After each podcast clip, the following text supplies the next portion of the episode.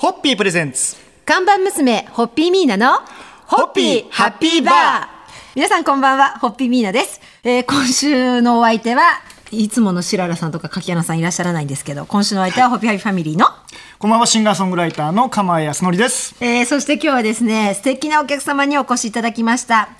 私と鎌谷さんがというか鎌谷さんがこの番組のサブレギュラーになるときにどなたにお会いしたいって言ったときに間髪入れずにお答えになられた作家の三浦紫音さんです。ようこそ、ありがとうございます。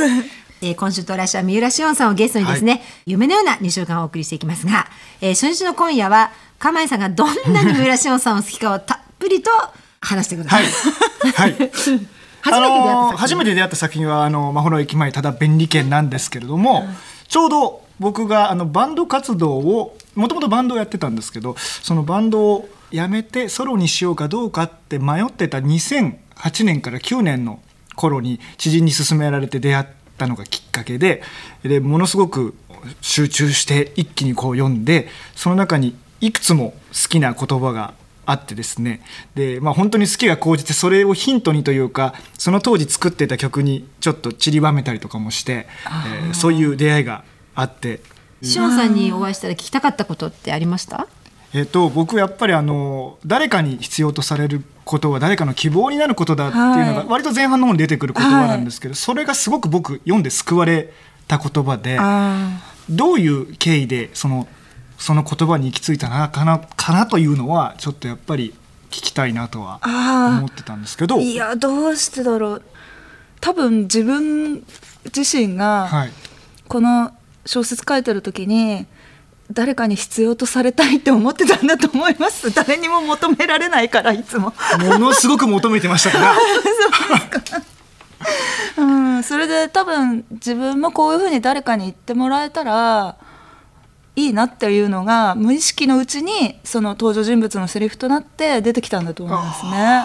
うんうん、もう話は尽きないですね。尽きないですよもうはい、話は尽きませんが、そろそろお時間になりましたので、続きはまだまだ続く明日ということで、はい、はい、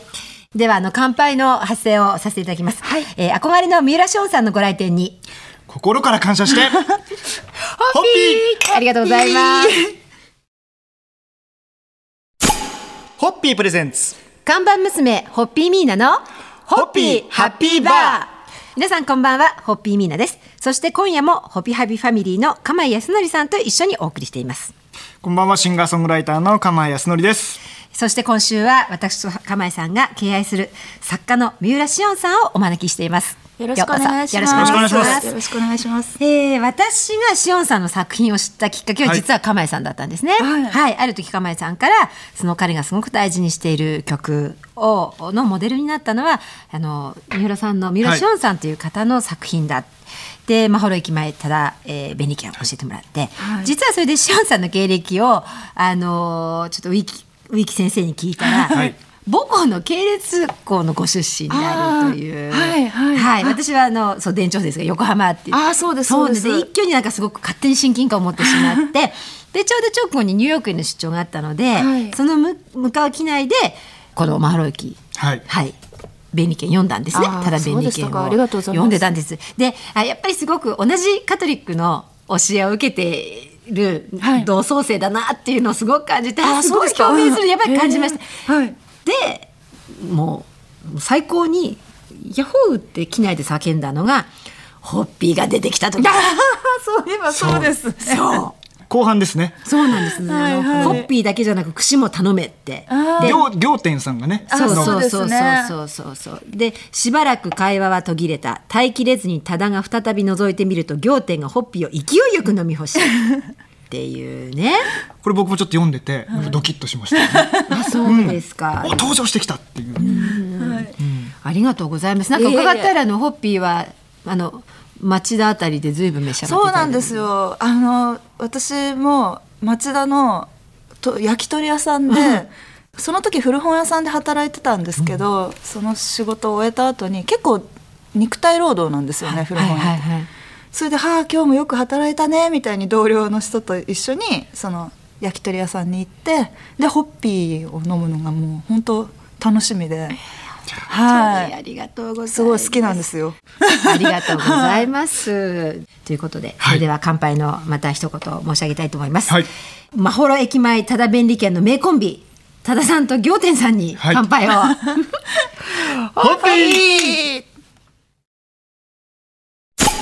ホッピープレゼンツ看板娘ホッピーミーナのホッピーハッピーバー。皆さんこんばんは、ホッピーミーナです。そして今週のお相手はホッピーハッピーファミリーのこんばんはシンガーソングライターの釜谷康則です。はい、そして今夜も小説家の三浦しのさんをお招きしています。しのさん今日もよろしくお願いします。よろしくお願いいたします、はい、お願いします。今日お名前のことをお伺いしたいんですが、はい、作家の方はペンネームを使う方が多いのかなと私思ってるんですけども、うん、実はしのさんって本名でらっしゃるんですね。そうなんです、本名ですね。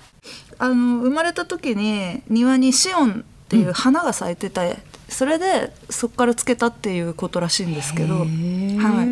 あの春ジオンとかありますよね、はいはいはい、あれの秋に咲く版の花らしいですね、うんうんうんうん、そうですか、うん、はい、で小説家への夢は子どもの頃からではなかったんですか？なそうですね、うん、読むのは小説とか漫画とか読むのはすごく好きだったんですけどずっと、うんうん、なろうとは全然思ってなくて、どっちかっていうと映画とか見るの好きだったから、うん、映画作るってどうやるのかな楽しそうだなと思ってたですね。あ、そうなんですか、はい、で大学は早稲田大学の外事文学部に、はいはい、進学されて、はい、でそこからどういう流れで作家になられるんですか？えーと、それで就職活動をするときに出版社を受けようと思って、うんうんうんうん、それでいろいろな出版社回ってたんですけど全部落ちたんですよね、うんうんうん、だけどその中で早川書房の編集者の方が入社試験で書いた、私のが書いた作文を面白いと言ってくださって、うん、でなんか小説書いてみないかっていうふうに声をかけていただいたっていうのがきっかけですね。すごい小説を書いてみないかと言われて書けるものなんですね。いやそうですね、多分暇だったんだと。いやいやいやいや そ, そういうことじゃなくて書けないですよね、うん、あの今こうして伺うとそのしおんさんの能力を見抜いて本当このように日本を代表する小説家三浦しのを、ね、送り込んでくれたその方に本当に感謝ですね。ね、本当ですね、はい、今日はその三浦しのさんを見出してくださった方に、はいはいはい、勝手ながら感謝を捧げさせていただきます、はい、えー、小説家三浦しのさんを発掘されたご担当者の方に乾杯。ありがとうございます。ありがとうございます。ありがとうございますでしょ。そうです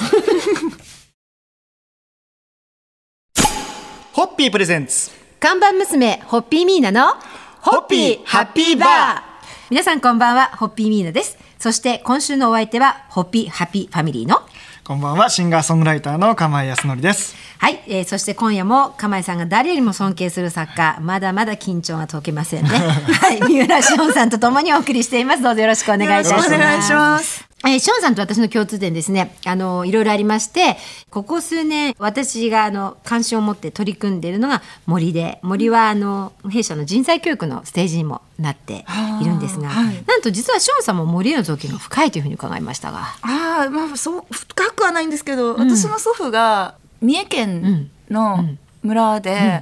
林業やってたんですよね。そうなんですか。はい、それで子供の頃夏休みとかに祖父母の家に遊びに行って、うん、それで、うん、結構その山の中の村なので、はい、山って綺麗だなって思ってたし、林業ってどんな仕事なのかなって前から興味はすごいありますね。あ、そうです、はい、え森の中ではどんな風に過ごされてたんですか？えーっとね、あのすごい綺麗な川が流れてて、そこで泳いだりとか、うん、ホタルもいっぱいいるからそういうの見たりとか、うん、もうそういうことをしてましたね、えー、すごい。でその森がきっかけというか、おばあ様に紹介してもらった近所の人から聞いた話を元に書かれたのが林業をモチーフにしたカムサリナーナー日常なんですね。あ、そうです、はい、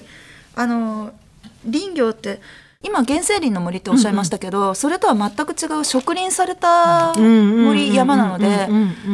それはそれでなんていうのかな、ちょっと人工的な感じがするんですけど、はいはいはい、ただその山の手入れをする林業の人たちがいないと、うんうん、実は山の環境も保たれないところがあるの で, そ, で、ね、その辺をちょっと調べたいなみたいな気もして、それでその祖父母の村の人にお話を伺ったりとか取材をいろいろして、はい、それで書いたんですよね。あ、そうなんですか、はい、今もまだこの林はあるんですか？森林、うん、あのそうですね、三重県の美杉村っていうところ村なんですけど、うんうん、今は市町村合併で津市になってますね。でも本当山がすごい深いところでほとんど全部植林されてるような、だから原生林とかあんまない地域ですね。そうなんですか。はい、はい、それでは本日の乾杯をさせていただきたいと思います、はい、お話を伺っていながら私も行ってみたくなった美杉村、現在の津市ですね、はい、に乾杯を。ホッピーホッピープレゼンツ看板娘ホッピーミーナのホッピーハッピーバー。皆さんこんばんは、ホッピーミーナです。そしてお相手はこんばんは、シンガーソングライターの釜井康則です。はい、えー、今週はいっしゅうかんにわたって私と釜井さんが敬愛する作家の三浦紫音さんにお付き合いいただきました。えー、そして今夜はですね、紫音さんご出演を記念したスペシャル企画をお送りしたいと思います。はい、実は釜井康則さんが紫音さんの作品に、えー、感銘して大変影響を受けて作られた楽曲があるんですよね。はい、元になる曲はできていて、はい、愛に生かされてというタイトルがついています、はい、それでこの曲の中で一番言いたいことは何だろうってすごく迷ってた時があって、その時に僕まほろ駅前ただ便利券を読ませていただいて、であの誰かに必要とされることは誰かの希望になることだっていうセリフを受けて、うん、あこれだよっていうすごく僕が腑に落ちたというか、うん、でそこを反映して曲が完成したというエピソードがございまして、今日はあの僭越ながらそのサビ部分だけちょろっと歌いたいと思います。あ誰かに求められて、そして誰かの希望になって、人は進んでくことができるから、明日は君のその時かもしれない、かの有名な天才たちもその君の友達だってきっと、そんな風にして生きてきたんだ。明日もそう誰かの愛に生かされて、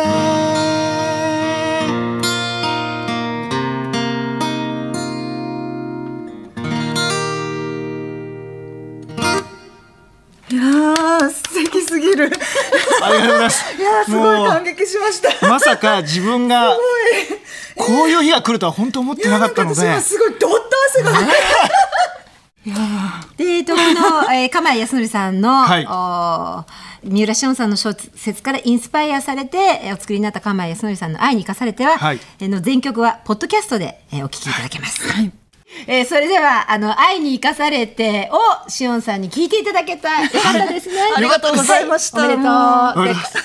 乾杯。乾杯。ホッピー。紫音さんには来週もお付き合いいただきます。